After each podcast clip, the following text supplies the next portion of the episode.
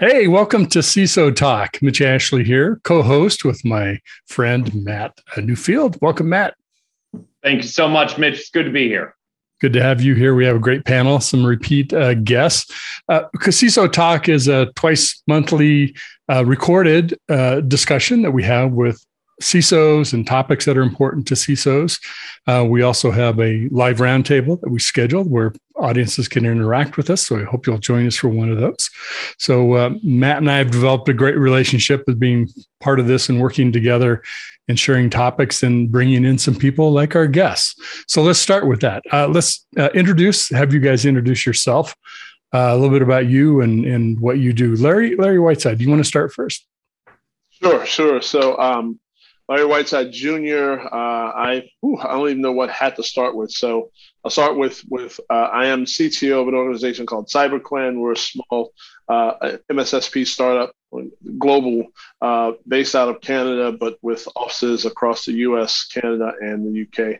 But the, the the job that I do that that brings you know thrill to my daily life and heart is uh, I'm the co-founder and president of an organization called ICMCP, of which we're changing the name. So watch out. We've got some some media coming out. We're rebranding. A lot of good stuff there. But the organization is geared at increasing diversity in cybersecurity. So our, our goal is to ensure that that more women and uh, people of color and LGBTQ get opportunities to not only join the field of cybersecurity, but actually, you know, excel and you know, hopefully become a C-level executive one day. Fantastic. A great organization. Excited to, to hear about the rebrand too. Anthony, Anthony Johnson, tell us a little bit about yourself. Awesome. Thank you so much. Happy to be here. Uh, so, Anthony Johnson, I uh, uh founded an organization called Delve Risk. Uh, we're a market research um, company. We study the cybersecurity ecosystem and, and enterprises. Um, but really, by way of background, I've been in cyber for 20 plus years. It's actually funny. Larry's been in cyber forever and didn't actually talk about it. Um, so I'm like, huh, there's a point of where he stopped talking about his, his legacy experience as a CISO, which I guess we age out at some point. But I was. Uh, it's interesting though, right? So I find myself doing that more and more where I like saying I've been in it for 29 years, I feel like a dinosaur. And so I just I just got to the point of stopping and saying, all right, right. Because you know, it, it, Larry, come on now. Sounds like LinkedIn. it sort of rolls off the end. You don't put everything in there, right? It, it, it does. But like my, my primary background's uh, financial services, CISO at organizations like Fannie Mae, JP Morgan, a board member um, for the clearinghouse, stuff like that. And I advise a lot of enterprises, product companies, and stuff like that. And Mat is co-host. I, you know, we don't always get an introduction from you, so I'd love to have you tell people a bit about what you do too. Awesome. So obviously, Mat Newfield, I've been on the show for over a year.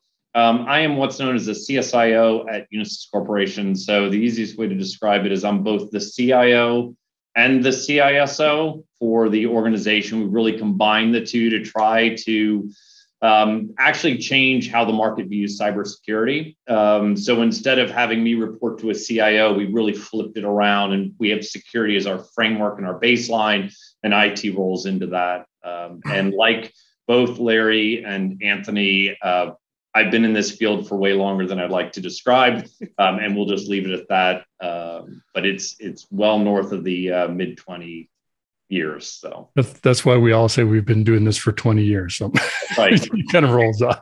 We in 30 years, 20. I will have been doing this for 20 years.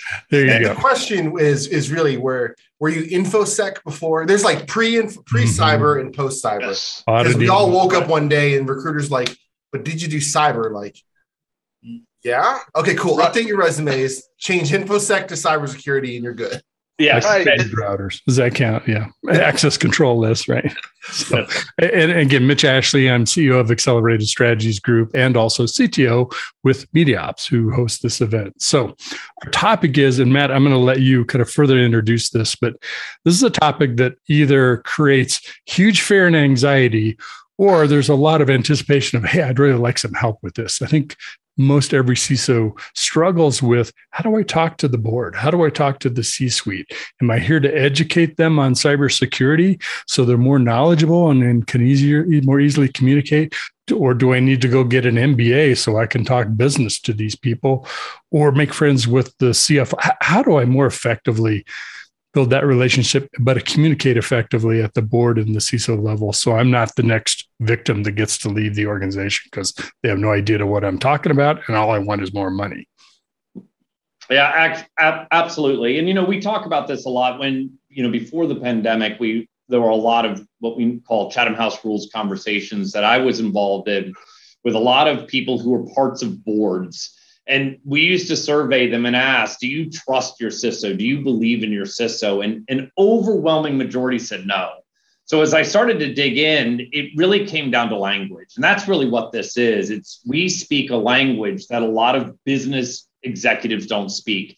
And they speak a language that we don't speak and you know we're going to discuss today why is that and I, I think there's some pretty tactical points if you look at the history of where a lot of people in our roles came from uh, you know we grew up in engineering for example we were pen testers maybe larry was the greatest firewall admin known to man back in the day so you know he was there he was great and he got promoted up and mitch to your point we didn't really evolve our conversation to understand what these people were doing for a living. And it, it became the world of FUD, right? And we all know that fear, uncertainty, and doubt. And it was great to scare people into submission. It was great to get your budgets way back in the day of, you know, the world is ending, countries are attacking, you know, you've got people who are taking sites down for five bucks. That's all it costs them, and it costs us millions.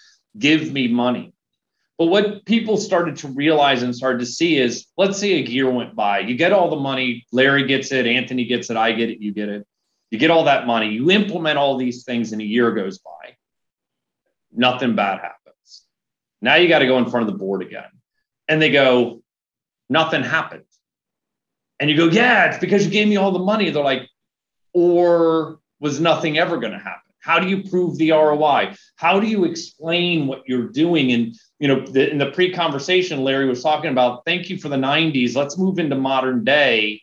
Help me understand why you're not a cost center. And you know, I'll open up the floor, but really, I think we should start with what's the root of this problem, and and why are so many CISOs, so many CSOs where they are today, which is not enabling a business to do things securely but they're really viewed as, you know, and I do quotes, the necessary evil. You have to do it because you don't want to be in the news, which is not a comfortable place for any of us to be. I think one thing that's really interesting is that um, cybersecurity, like most business functions, um, measure success based on an outcome. Yes. Right. Um, cyber measures success based on the lack of an outcome. Right? And, and and so like that is a very diametric view of like hey it's almost like uh like a forest fire management right? You're like there was no forest fire so we did a great job or you're like or did lightning just not strike? Right. Um and that's a super hard piece to be like no no no. The millions of dollars that we spent clearing the brush doing the controlled burns doing all these things prevented us from having this massive outbreak. And that's kind of the situation that, that cyber runs into. But I do think that security leaders also, um, we, we, we, we, have kind of put this on ourselves in, in, in a big way in that most security leaders don't actually know how their business really operates, makes money. Um, and you know, it's hard to have a conversation when some when you start off with like, let me tell you about what's important to me. And I'm like, all right, but you don't understand what's important to the company. So, like, we are already at a mismatch here, right? Um, and, and I, think I think that's a really, really tough piece for security leaders to, to, to have to get their head around. And, and that's that's probably one of the most important pieces, right? It's it's when you think about the origin of the role, where did we grow up from? Where did we right?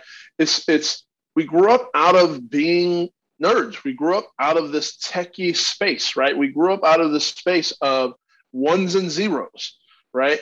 Bits and bytes, IP addresses, right? That's we grew up in that, right?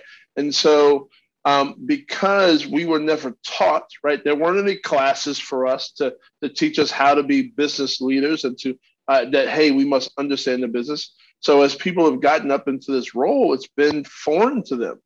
So they sit down, and to Anthony's point, where we look at it as well nobody's patting me on the back when nothing happens but then everybody looks at me when something goes wrong right because we're in a different paradigm, right? Our paradigm is completely the the polar opposite of what a business leader's paradigm is. But but to the point that Anthony brought up, it's understanding what makes your business tick. What are the what's what? How do you make money, right? Because if you make money uh, selling snow cones to Eskimos, then you need to understand that and be able to support and enable right the the, the making of of of uh, snow cones in Alaska, right? Like you've got to understand that. But if you don't understand that basic principle of how your business makes money, you're going to fail. But we've gotten into this paradigm of thinking that well, our job as security leaders is just to identify risk in technology. Well, right? I, I'll take it a step back, Larry. I think a lot of security leaders, and we've talked about this before, don't think their job is to identify risk. They think their job is to protect the company. My job is to stop bad things from happening. And you know, you and I've joked about this in the past. That's, I mean, that's like build, being tasked with building a car that never gets into an accident. It's just not going to happen. And, and I love the way you just expressed it. Which, yeah, yeah, I give this that one a lot, but it, you expressed it, which is our job is to help enable the business to be successful securely or as securely as possible, to root out risks and to give options back. And, you know, I, I think the next question on this, and maybe Mitch will start with you, is okay, so we get the foundation of why. Most of us were geeks. We weren't MBAs that somehow got into security. Generally, given some of our ages, we started off in IT you know, we loved IT and then something twisted us out of being a network admin or a Windows or Unix admin or a coder. And we just, we, you know, we set our sights on security because back in the day it was InfoSec, Anthony. It wasn't cyber, it was InfoSec. And that built that passion, but we didn't learn business. So who changes here? I mean, you said something about training. Do we train the board? I don't know about you, but most board members do not want to be trained by the security person. That's mm-hmm. that is generally a recipe for termination. They're also not at the age where they can be trained by a security person, right? This is like, let's be very clear. The, the median age of board members is that of such. You're not really going to that whole teach an old dog new tricks type of thing. They're there because they understand business and you're not going to get them to convert and understand new technology and the nuances and all of the stuff that comes with the the ones and zeros that we deal with today. So so I that's think, a whole. I think Larry, all we do is we we come across as trying to make people feel stupid when they're already experts. They're expert at a lot right. of things and, and complementary to what we do. So I, I think the the analogy I, I I resonate with is we have to move out of being insurance salespeople whose premiums always go up, right? That's not the business that we're in. Our, our business, it isn't just risk management. It, starts with knowing what the goals of the organization, what we're trying to accomplish, with the strategy is. If you don't have that in your lexicon, you're starting from zero. I think well, you're starting in the in a hole, frankly. And, and, I think our job is to look not just at prevention, but think ahead. How do we clear the path for where the company is going and and and reduce the barriers of the, the problems that can occur. So if we're doing introduction of more cloud applications cloud native we're pushing them out onto to mobile apps or we're doing something in a different geographic location whatever that might be if we're informed about that strategy and those goals we can be thinking ahead with the chief strategy officer, with the CFO, with the chief product officer, experience officer as part of the team to help craft how we're going to get there or even helping shape that strategy. But we're not going to do it thinking about bits and bytes. I, I think there's also a piece of where um, like it was I, I don't want to use the word cute um, but but cyber has adopted this war fighter language of like we're cyber warriors we're cyber soldiers and like like mm. I, I, it, it, it, evokes an image, right? But what, what that image really does is it sets people to think that they are the ones on the line protecting the company. They're the only ones who can do the thing. In, in, in reality, I think a great security leader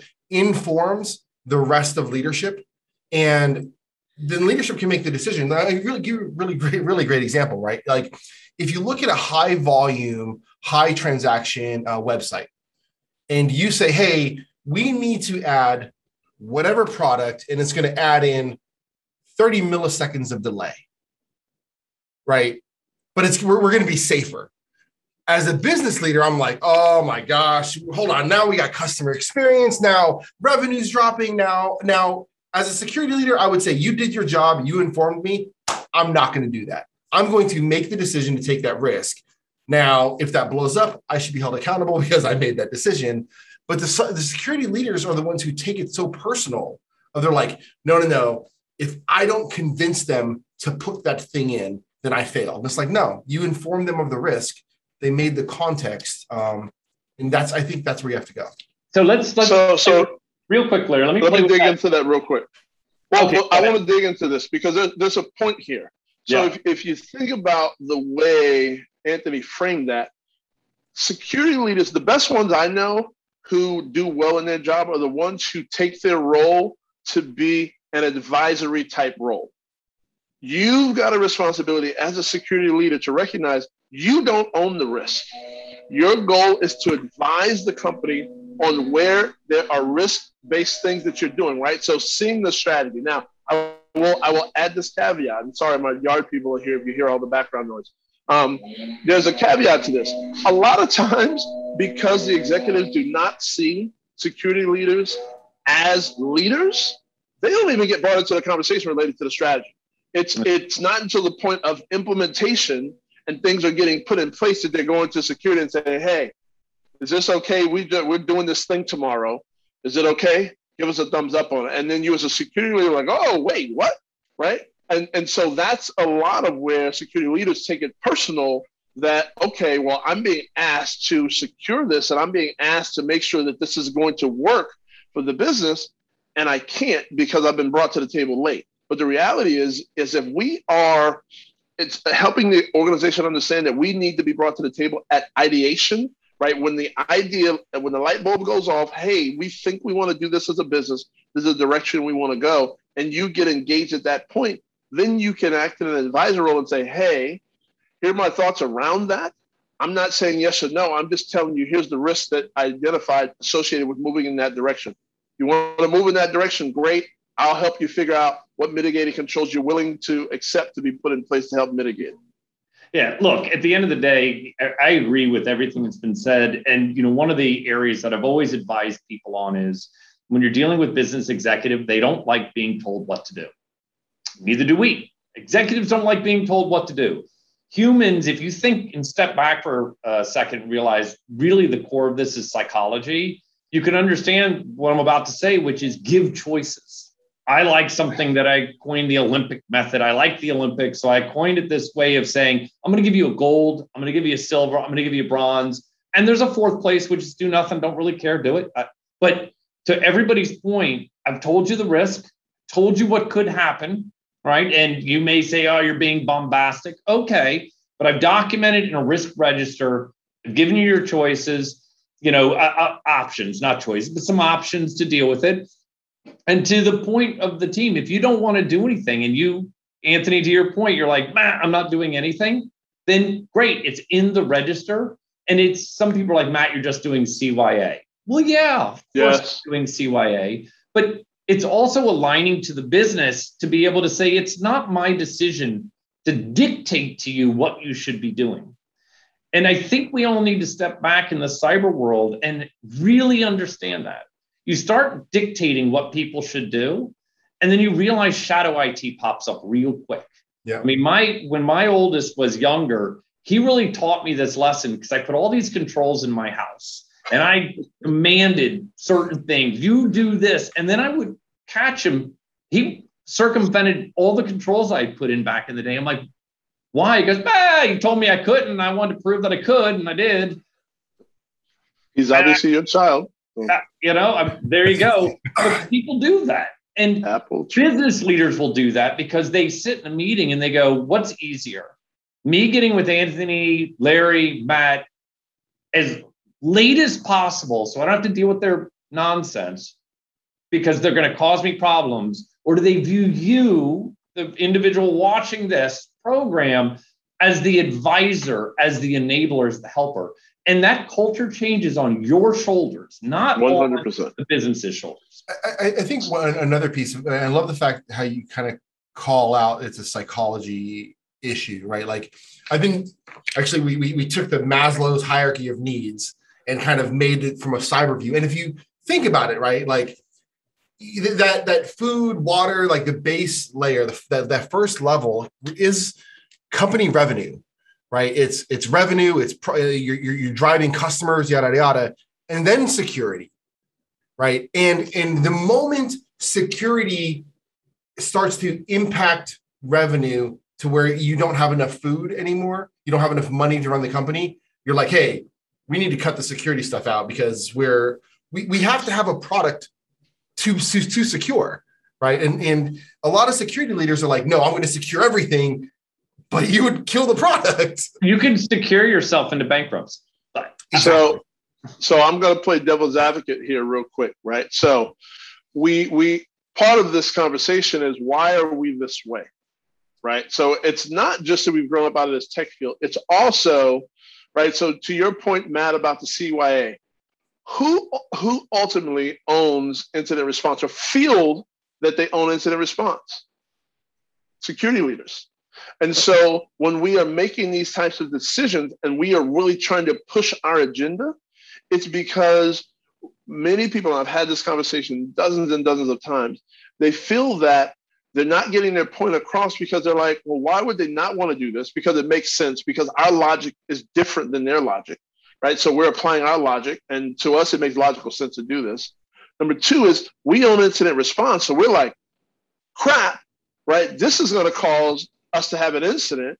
And I'm going to be the one having to respond to it and put in a hundred hour week with the team to try and respond to the incident and deal with all right. And so a lot of security leaders have this fear of that piece of it, right? I don't want, I've got to put an umbrella over everything because if I have an incident on one little thing that I didn't put an umbrella on, I'm going to ultimately be responsible for responding and recovering from the incident and that's going to look bad on my resume. That's going to look bad on me. It's going to look bad, right? And they take ownership in that, and they tend to forget the goal that we've talked about in the beginning is the company enabling the company securely. Well, let me let me take this a little bit of a different direction because some of the some really good I think advice that I've gotten about boards that I think applies to security as well as other fields is one is you never want to present something you don't already know the answer to. In other words, the real preparation of going in front of a board isn't having the best presentation. It's the socialization of that with the peers or with the people on the board as much as you can. And so that as you present that, you're taking the con- conversation to the next place, not to the starting place of your slides, if you will, what you're pitching them on or presenting them on or discussing. The other really good advice that I've gotten is most people that sit on boards know finances one million times better than any of us will. And one of the things that they've they've had done to them is is people pick apart their numbers. And it's easy to do, right? If you're not a financial person. So partner with your CFO or a financial person, or even have them put the the ROI study together, have them bless it, have them be informed so they can have that conversation with you when it comes time for the numbers and some of that analysis. In other words, to your point, Mat, about the psychology of think about who's on the board, right? These aren't your these aren't the normal people that you deal with every day. These are people of a different skill, of a different level of experience, and thinking about things differently. So those are two things, and I've seen that work well in in several cases. So and I think I, as I security leaders, we can benefit from that approach. Yeah, I take a little bit of a different approach. So, um, so when I was at JP, we had a, a practice. So, so, I was a senior MD there. We had a bunch of MDs, and if we held a, it was like a billion dollars or some company's money, then we would send MDs to go, like coach their board or talk to their board about cyber and do that. So, I, so I quite literally don't know how many boards I've talked to or coached. And what was most influential for me actually was um, something an old CIO said was before you go pitch to the board, take your presentation and run it by all the EAs.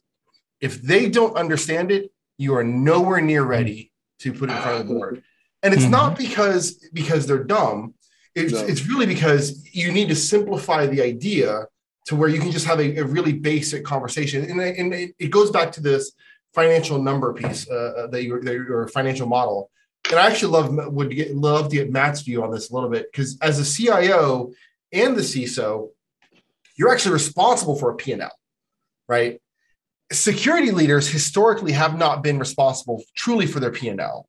And so they've had this like protective blanket of you're a cost center, just continue to ask for more money, but you don't have to justify it. And one of the things I've always done with my teams, like I love Intel teams, are like, we put together this report. I'm like, would you buy that from you? If you were if you were a line of business in your company, would you buy that from you? And they're like, no, it looks like crap. Okay, great. So it's clearly not ready yet, right? Or um, would you buy that service from you? No. Well, then you haven't explained it. You haven't gotten enough, you know, internal, you know, support here. And when you make security leaders think about it as if they owned that P and L, I think you find that they have more meaningful conversations with the board um, because they actually know what value they're adding. And I'm sure Mat, you're dealing with thinking like a business person. Yeah, yeah, hundred percent. And you know, one of the Anthony, I couldn't agree with you more. Right? We we are P and L. It's much bigger. We deal with much larger budgets this way, and figuring out the nuances between form and function, features, security. It's it's difficult in this role because you have so many nuances. But so a lot of people hear what everybody here is saying. They go, "Well, how?" I can't practice in front of my board because, uh, you know, uh, that's generally not your best. So how do I do it? And you know, I'll throw out my thoughts and then get everybody else's. So if you're going to change, if you're going to go in front of a board and you're going to have these conversations, yes, you have to do prep work. I talk to board members prior to a board meeting. Our chairman of the cyber risk committee, I have a conversation with them at least a week before the board to make sure they understand everything because you also don't want to be presenting someone something to them and have them look at you like i don't understand not i don't agree but you're speaking tongues to me i don't get you so you want to align but this is where mentorship is so important and finding someone that you can work with um, in your organization for example you said the cfo someone that you can present your board deck to in your company so you can go through the confidential information that's not in your chain of command, I think is critical. And then as a general practice, you know, we have a tendency in technology to have mentors who are in technology. That's right. You know, I need the best firewall person. If you're in the firewall train, I, that's my mentor, or the mentor is a CISO or CSO. One of my mentors is a CFO. He doesn't know anything about cyber. He doesn't care about cyber. He's a CFO. He cares if his stuff gets leaked. But Ed really helped me start speaking in his language. And he, I remember a long time ago, he handed me a stack of, called me to his office. He goes, You talk like hell. I don't like talking to you. We get along. Read these books. And if you ask me again what EBITDA is, you and I are going to have a problem. I, you go figure it out. And this was in the 90s, so just so we're clear, a long time ago. But it helped me understand that I, I was trying to convince someone that already had a chief title to speak like me. Yeah. When in reality, I needed to speak like him. And that comes through mentorship and practice. And let me tell you, it, you know, that's the other reason I think a lot of CISOs fail. You get maybe one time a year to speak to a board and you think you're good at it. You're not. You're not. I mean, for every board meeting I get 20 minutes, 30 minutes, or an hour, I'll put 40, 50 hours of practice for that meeting oh, in on my own. Easy. You have to practice. This is a skill. And you want to practice with someone. And I waste our CFOs, our COOs, a lot of their time over and over. This is what I'm going to say. Someone how say it and let them pick it apart because it's safe to do that. And by the way, you can use that to educate them. Yeah. Right. I'm getting a lot of benefit. I'm also trying to get our CFO to really understand my point. And at the end of it, we get along very well because, you know, it, it was, you know, mutually beneficial. They also yeah. become somewhat of an advocate. Not necessarily they may agree, disagree with some things too, but they're informed so they can have the conversation at the level you want to have. So that preparation for you is in a way preparing them for that conversation too, Matt.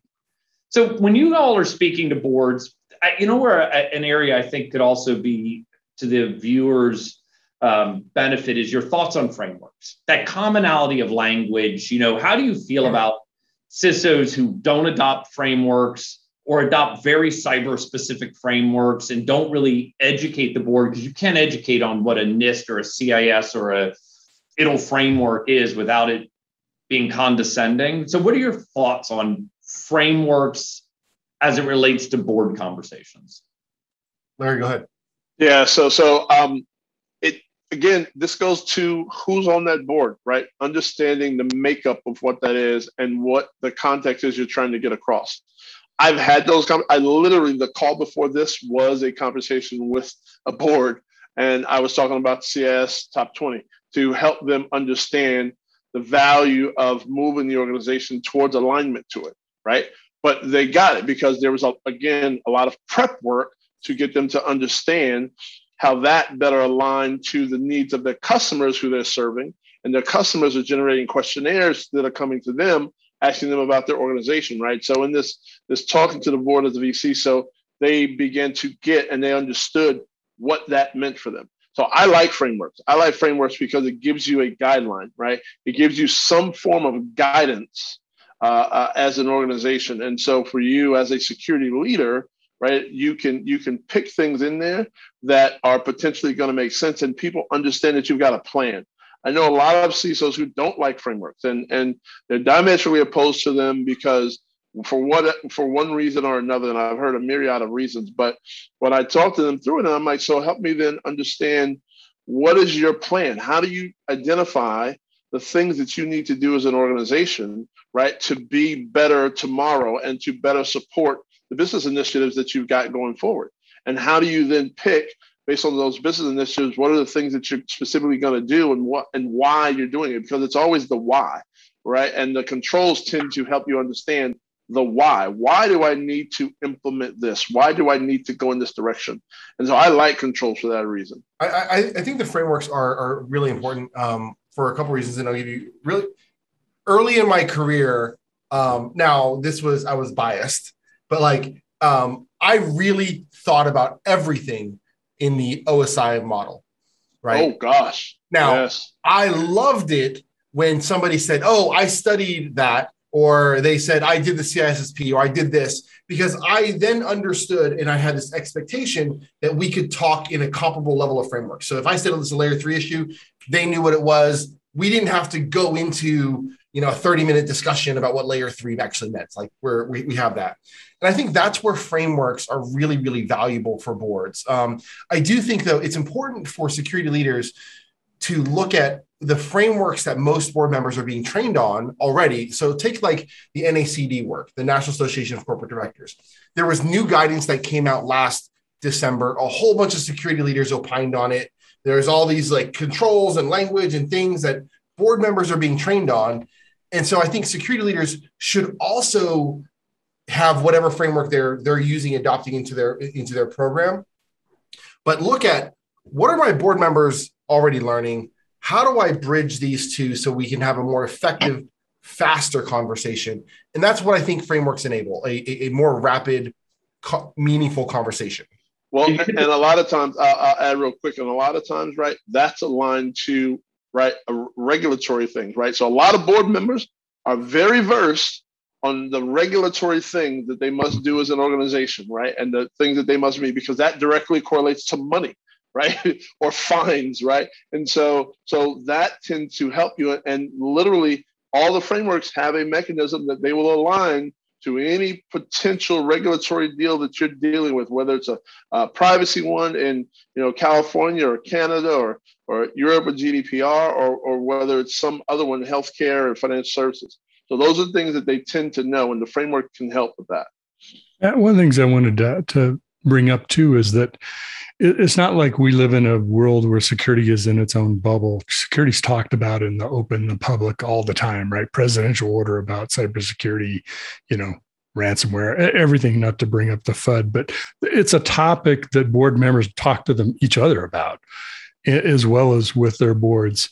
I'm, I'm curious, what do you think our role is of being not only being informed of that, are we there to help interpret what those things mean? What does the presidential order on cybersecurity mean for us? What do you think we should do? Uh, what's our role to help um, our board members not only assimilate but also uh, utilize that information better in their role?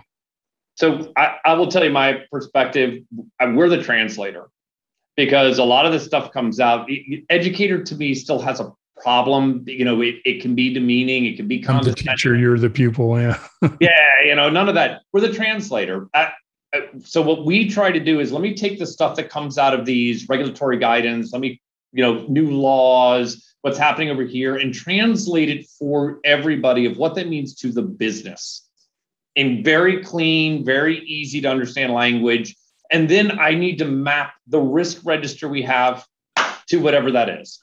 That's my job. And now I'm here to answer questions, hold private. So we'll do private meetings with board members. We'll have private side sessions. You know, we'll do education sessions. But what I've found very powerful, it is it is viewed differently for whatever reason. Bring a third party in to do those education sessions if you're going to do it. Don't do it yourself. Bring a third party in. It's a good thing because then it you feel like you're getting some education. You know, let's say from my board, I wanted to bring in Anthony and Larry and Mitch. You guys are going to come in and talk about the next thing coming out. It doesn't, uh, I think a lot of people in our world and our roles believe if they do that, then they'll be viewed as uneducated. I don't know. That's not the point. You want to bring that independent perspective in because hopefully if you're doing your job correctly it validates what you've been pushing it validates what you've been saying instead of someone coming in giving their education speech and then going but that's not what larry's been saying for the last year. What the heck? Now you have a problem. But right. you know that's to me how you do it. It's translation. Yeah I, will agree with that right? I, I, when i was at Optiv right I, I spoke to dozens of Fortune 100 company boards, right? Where the CISO is like, I need you to come in and educate them on, you know, the future state of, of cyber and threats to our particular line of business, right? And that's what I would do. I would go in there and say, hey, here's here's what we're seeing, here's the research, right? And and help them understand what that looks like. And all the time we prefaced it and we sat down with the CISO in preparation to sort of align what are the things you've been taught to them about what are, right? And you need to be aware of these are the things that we're seeing and these are the things i'm going to talk to. So they could then align their presentation that was going to come up to the board at some point to and their strategy to deal with those types of things. So i agree with that point about translation because the interesting thing is every day there's something new in the news related to cyber that one of your board members is seeing. And what they do and if they're not seeing it directly from the news or something, a friend of theirs who's a president of another organization is sending it to them. Right. In their head, somewhere, even though you don't get the email directly, somewhere they are sending a note to somebody in your company. Hey, how does this relate to us? What does this mean for us? Is this is there anything related to this?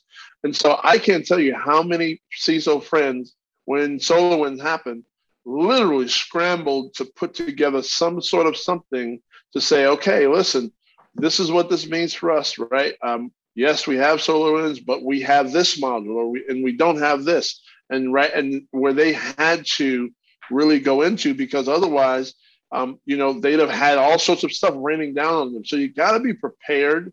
You've got to stay abreast of what's going on, and you've got to pick your opportunities to say these are the things I think I need to educate them on. But there, here are bigger opportunities to do a much larger education. Because uh, to your point, Mat, having external entities come to the board, I think, is an important component. But you've got also got an individual responsibility to deal with those nuanced things that happen on a daily or weekly basis. To just have an opportunity to send your ELT an email that get, can get shared with the board because I guarantee one of those is getting asked at some point. But I, I do think it's important to um, to put things in context. Uh, and what I mean by that is, is I, have been doing Delve Risk. We've been doing a lot of research on like cyber budgets across these 1500. We, we study 1500 orgs, right? Um, cyber global globally, the cyber market, including headcount, is about 167 billion dollars, right, for, the, for for this year. Okay, sounds like a big number um, of that, right? Like uh, 69, if you include the US government, 85 billion is include is, is encompassed in about 1,500 companies. Okay. Which means you have a really fragmented 80 some billion globally distributed around all these small organizations. Um, now you're like, okay, it's still a lot of money. the IT market is $5.2 trillion, right? In the context of like all the stuff that we are talking about in cyber, we're talking about 4%, less than 4% Drop in the bucket. of the spend, right? And so when you look at where boards are, are focused, yeah, it's, it's an important piece, but it's 4%. Like, Right. how else how do you meet the, the, the board the rest of the leadership? You have to talk about value creation acceleration um, all the other things that it does because if you jump on the, the the you know the trampoline and scream you're 4% they're going to say hey it's kind of a rounding error for you know like we could solve that somehow. Like we'll just go go go do that. So cybersecurity leaders have to move forward in getting closer to business creation value with the boards, with the rest of the leadership team, and think about things more which is why I love the the CI integrated CIO CISO thing because it forces that as a IT conversation.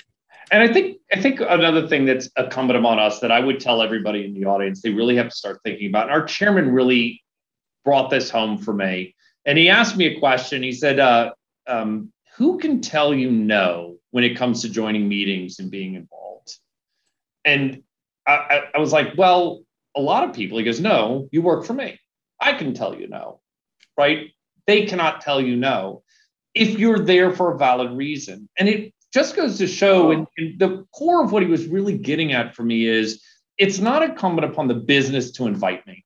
And I think a lot of people are offended because they're like, I didn't get invited. Mm-hmm. What it's incumbent upon is for me to show that I will always show up, right? It's it's the exact opposite if you're waiting around for someone to call you for that Friday night date, you're going to be waiting a long time, at least 99.99999% of us.